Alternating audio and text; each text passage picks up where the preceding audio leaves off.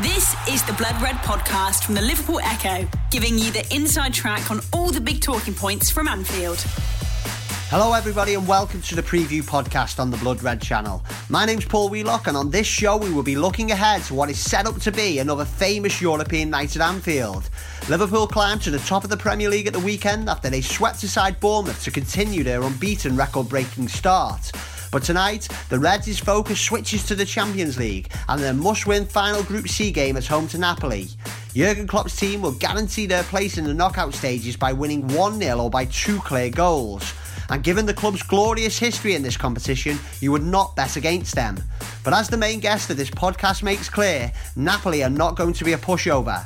They need just a point to qualify, and their one nil win over Liverpool in Naples in October kick-started a twelve match unbeaten run in all competitions. So to get the inside track on Carlo Ancelotti's side and the state of play in Serie A, I spoke to Italian football writer Chloe Beresford. Our conversation gets this podcast underway, and then you will hear from our Liverpool F C correspondent James Pearce, who gives us the reaction from last night's press conferences involving Klopp and Ancelotti. Enjoy, and we'll be back after the match with our post-game podcast. The Blood Red podcast from the Liverpool Echo. Well, hi Chloe, thank you very much for joining me on this podcast to give us the lowdown on Napoli ahead of the Champions League shootout at Anfield on Tuesday night, and talk a little bit about Serie A as well. Uh, you keeping well? Yeah, thanks. Yeah, great to have you on. Uh, Liverpool themselves could not be in a better place going into this match on Tuesday. They were four nil at Bournemouth on Saturday dinner time to go top of the Premier League. And uh, of course, they stayed there after Napoli's former manager, Maurizio Sarri, did them a favour uh, with Chelsea beating Manchester City. But how are Napoli shaping up going into this game? Yeah, they're doing well. They, um, they won four nil against Frosinone at the weekend. Um, admittedly, Frosinone are um, struggling. They came up from Serie B last year. Um, but they, they're pretty steady under Ancelotti. Um, it's been quite um, a different season for them because under Maurizio Sarri, he had that very um, set passing style and he um, didn't rotate the players very much. Um, but now Ancelotti's come in, he really likes rotation um, and he's, I think he's trying to sort of slow and steady win the race rather than Sarri came out of the block firing. Yeah. In each of these last three seasons, and then you know faded away at the end. So yeah, I think I think they're they're doing pretty well. Did it take a bit of re- readjustment because Sarri was so popular, wasn't he? And you can't argue with Ancelotti's managerial record or his playing record. But is it is it taking time for the Napoli fans to, to, to get used to Ancelotti's different ways? No, I think I think they respect his pedigree. Um, obviously, Sarri was a lot more unproven, even though he became a hero in Naples. Um, but yeah, I think perhaps the players more than anything because they were in that very strict system under Maurizio Sarri. He used even drone technology to make sure they were in the right formation. Uh, and then obviously Ancelotti's come in and he's more relaxed and he's got the experience. So uh, they were a little bit shaky defensively at the beginning of the season because they were obviously transitioning between the two styles. But I think they've settled down now, to be honest. Yeah, we've, we've seen that in the league, which we'll come to in a moment, but certainly the Champions League, they top the group and a point will see them through to the knockout stages, whereas Liverpool, we know, need to go for it. I think it's a, a one nil win or by two clear goals will see them through. So what kind of position are Napoli in? How do you think they'll approach this game? Um, I think they'll probably be um, cautious, but I think when we saw when Inter took on Tottenham last week or the week before, Um, Inter came into that game playing for a draw and they got burned at the end because Tottenham won one nil, and I think Ancelotti's too smart for that.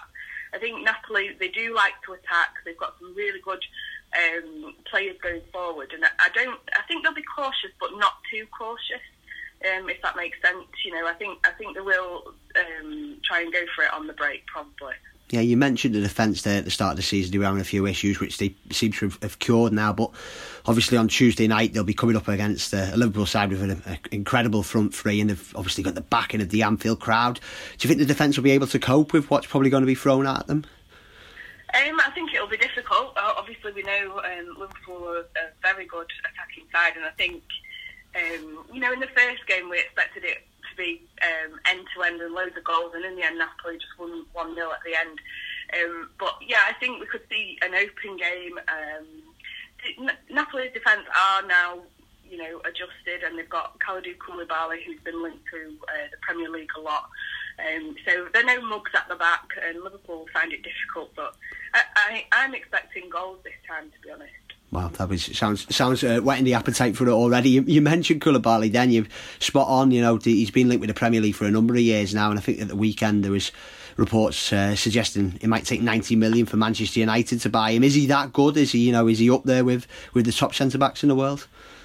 Um, yeah, I would say so. Um, he's, he's got he's got everything needed for the modern centre-back. Um, he's worked very hard on his positioning, and he learned a lot from Sarri, obviously, with that pre- precise style of play.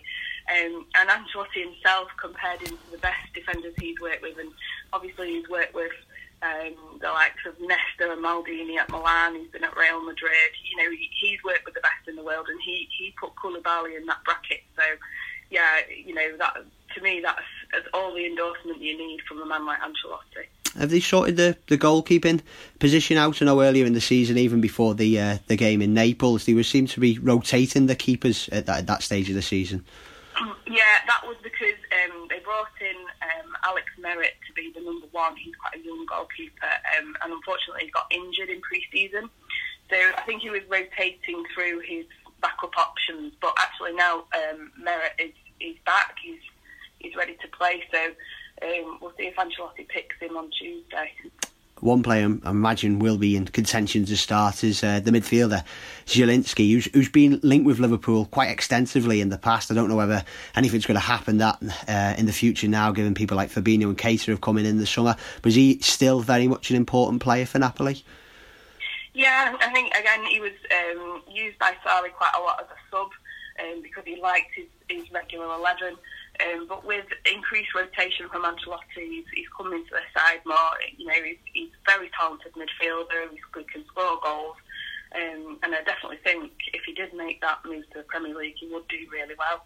Yeah, the, the, the strikers, the attack. You said it yourself. They're, they're probably the Napoli's potent weapon. Who are the players in particular who uh, Liverpool are going to have to be careful of that defence on on Tuesday night?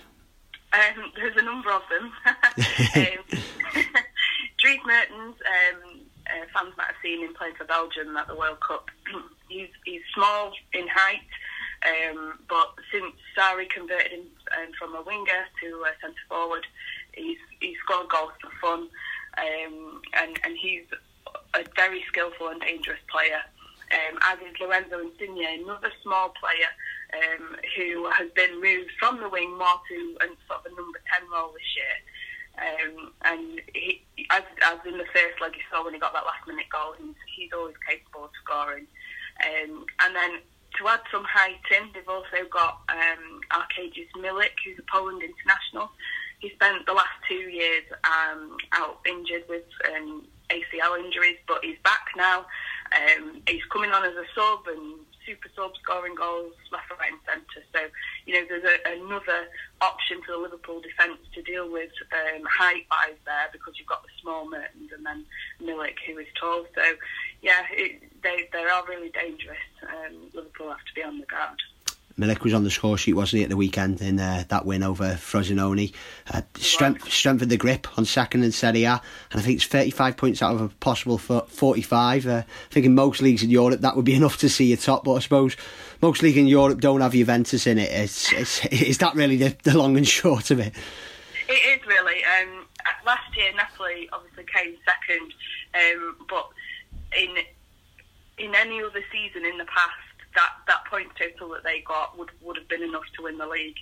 Um, obviously, Juventus have won uh, the last seven titles in Italy, and now they've got Ronaldo as well. So um, they've they've dropped points on just one occasion. They've won fourteen out of fifteen matches. So um, they're running away with the lead. But you know that that's no reflection on Napoli, who've only lost twice. It's it's just that Juventus are too good, because they're, they're trying to win the Champions League, and, that, and that's made them really overpowered in the league. I know Ronaldo signing for Juventus, and it was probably a great boost for Serie A as well, because he's probably one of the greatest players of all time, certainly one of the best two players in the world at, at present time, has been for a number of years. But is it bad for the, the competitive competitiveness, I should say, of the division that Juventus are only getting stronger? Yeah, I think it's um, a shame, really, because last season we had a really close run on title race, and it, and it attracts people to watch Serie A. You know, the neutral supporters like it, whereas if they feel one team um, is running away with it, it, you know, it might put people off. But um, I have to say that Juventus have um, strengthened in all areas, on and off the pitch. They've, you know, they own their own stadium, which a lot of the Serie A sides don't. Um, they, they've modernised and become a, a brand, as they like to call it. And the other Serie A sides need to catch up, you know, especially the two Milan sides. Um, you know, as much as it's it's a shame that Juve are running away with it, the responsibility is with the other teams to try and um, follow their model, really, so that we get a more exciting league. Of course, I'm probably one of a, a number of people, hopefully, probably listening to this, our chat and this podcast, who, who grew up with Serie A and, and who fell in love with the league in the nineties when it was on Channel four. Uh, just to pick up on a point you made there, is it almost kind of, it just needs to be modernised a little bit, the league now, because the standard looks good. Whenever I still watch it, it still is a really good standard, but is it just trying to catch up with maybe the the La Liga and Premier League, what's happening in recent years? And because cause in the nineties, Serie A was the league, wasn't it? Yeah, exactly. I mean, you know, so many people love Serie A in the nineties. There are so many top players. Um, and, you know, as, as a person who watches Serie A every week, it it is still really exciting. Uh, if you ignore the fact that Juventus are walking away with the league, if you look a little bit lower, there's all the colour and the atmosphere and um, the decent players, exciting games. You know, the, the old stereotype that Italian football is defensive and boring is completely wrong. You know, we've seen this weekend alone, we've seen red cards, last-minute goals, all sorts of things. So, yeah, um, the excitement is there, but I think um, some of the bigger teams that draw in the fans, like the Milan clubs um, and Roma, they need to push on a little bit, just so that um, from the outside looking in, that people can see that all the teams are competitive. You see what I mean? It's, Definitely. It's, it's an infrastructure thing, I think, really. Yeah, well, Napoli, to be fair, they can't have done much more this season. And I say, as we were saying earlier, last two or three seasons, they're a proper team, Napoli, aren't they? We sh- should we not be surprised at the top in this group, even with Liverpool and Paris Saint Germain in it? Yeah, no, um, I think Ancelotti, having taken forward the, the work that Sarri has done, um, you know, they, they do they like to play football, and they've got great players. You know, they, like you say, they're a proper team, and um, I, you know. Sorry for Liverpool fans, but I do hope to see them go through, because I think under Ancelotti, having he's won the Champions League three times, and I think um, you know he he could do something really special with them this year. Before I get your predictions for Tuesday night, just a, a word about one big star who left Serie A in the summer, Alisson Becker, uh, from Roma to Liverpool, and he's certainly justifying that massive fee that was paid for him. Are you surprised just how well he's taken to the Premier League and how good he's been?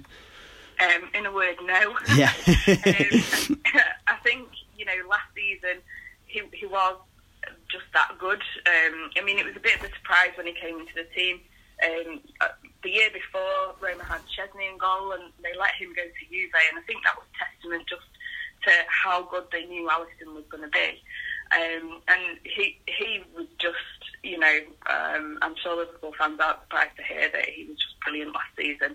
Um, and, and it was a shame to see him leave Serie A, to be honest, because um, you know, there's good goalkeepers across the league, but I would have to say that he was the best last year.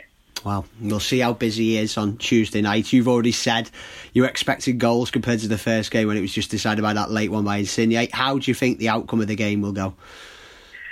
Um, it's it's a hard one to call, um, but if I had to if I had to predict, I would go for a two-two. Which would do Napoli, wouldn't it? That, that that would do them fine. It would, it would. Chloe, thank you very much for joining me on this podcast. Really appreciated your insight into Napoli and Serie A, the state of play over there in Italy. Enjoy the game tomorrow night and love to catch up with you later in the season. Thanks, thanks very much. The Blood Red Podcast from the Liverpool Echo.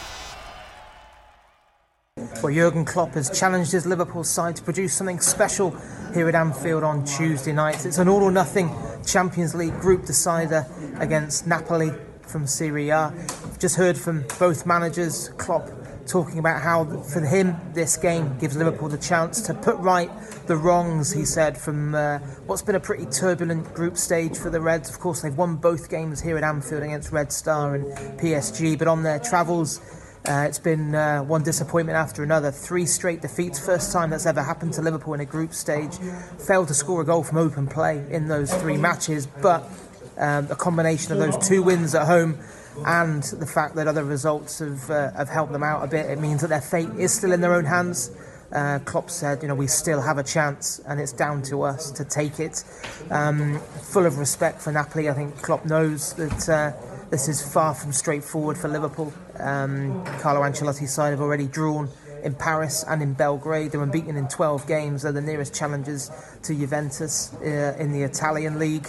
Um, but we know what this place is like on European nights, and Klopp certainly doing his best to uh, to stir the fans into action, you know, as, uh, as, as called on the twelfth man to really get behind Liverpool here on Tuesday night. He knows from those great nights we've had since Klopp uh, has been here the difference that support can make. You think back to Dortmund and Manchester United and Villarreal and that run to the Europa League final, and uh, you know, last season with the run to Kiev, with those amazing nights here against Manchester City and Roma. So um, it's all set up for an unbelievable night. Of course, one nil will do Liverpool, uh, but if Napoli score, Liverpool will need to win by two clear goals. So uh, it's a strange dynamic going into it. It'll be really interesting to see what Klopp goes with team-wise, uh, whether he is bold, whether he does find room for the front three plus Shaqiri, um, or whether he decides, because one nil would be enough and he doesn't need to go chasing the the game too much early on, whether he just play, goes a bit more pragmatic, goes back to four three three. Um, I think I, you know, I think he may well go with the latter. Um, you know, I'd like to see Keita uh, rewarded with a start after his performances uh, of late, and then I think, you know, probably you'd imagine he'll find room for Wijnaldum, and then it's a toss-up between whether he uh, sticks with Fabinho Um, or brings back Jordan Henderson, who of course was arrested at the weekend. Great news that Sadio Mane came through that uh, that run out he got off the bench at Bournemouth. I'm sure he'll come back into the front line. Similarly, Trent Alexander-Arnold was rested down at Bournemouth. He'll, I'm sure, start at right back. And Dejan Lovren, Um, who has missed the last three matches um, due to concussion. He trained at Melwood today, um, so a big decision for Klopp there. Does he bring back Lovren? Um, I think he probably will, but it would be harsh on Joel Matip, who um, did really well down at Bournemouth, and you know, has got a couple of uh, decent games under his belt of late. Um, Ancelotti, for his part, he uh, was talking up the Anfield atmosphere, said it's the best in world football as far as he's concerned, but um, was adamant that his players wouldn't be intimidated by the surroundings, that in fact it would inspire them. Said that all of his players are desperate to be involved in this one. Ancelotti also adamant that uh, Napoli won't sit back, they won't just look to contain Liverpool, that they will um, look to attack them as well. Of course, Napoli in the enviable position of knowing a point is enough for them to go through, but for Liverpool it's uh, it's win or bust. They have to have to win this game, and if Napoli score, then they'll need to do it by two clear goals. So the stage is set for one of those uh, iconic European nights here at Anfield on Tuesday night. And uh, you know, Liverpool have made hard work of Group C in the Champions League. They've uh, they've caused problems problems for themselves along the way, but they've got one last shot to secure that place in the last sixteen. And uh, if Liverpool play as well as Klopp spoke here at Anfield today, then they should get the job done. You've been listening to the Blood Red podcast from the Liverpool Echo.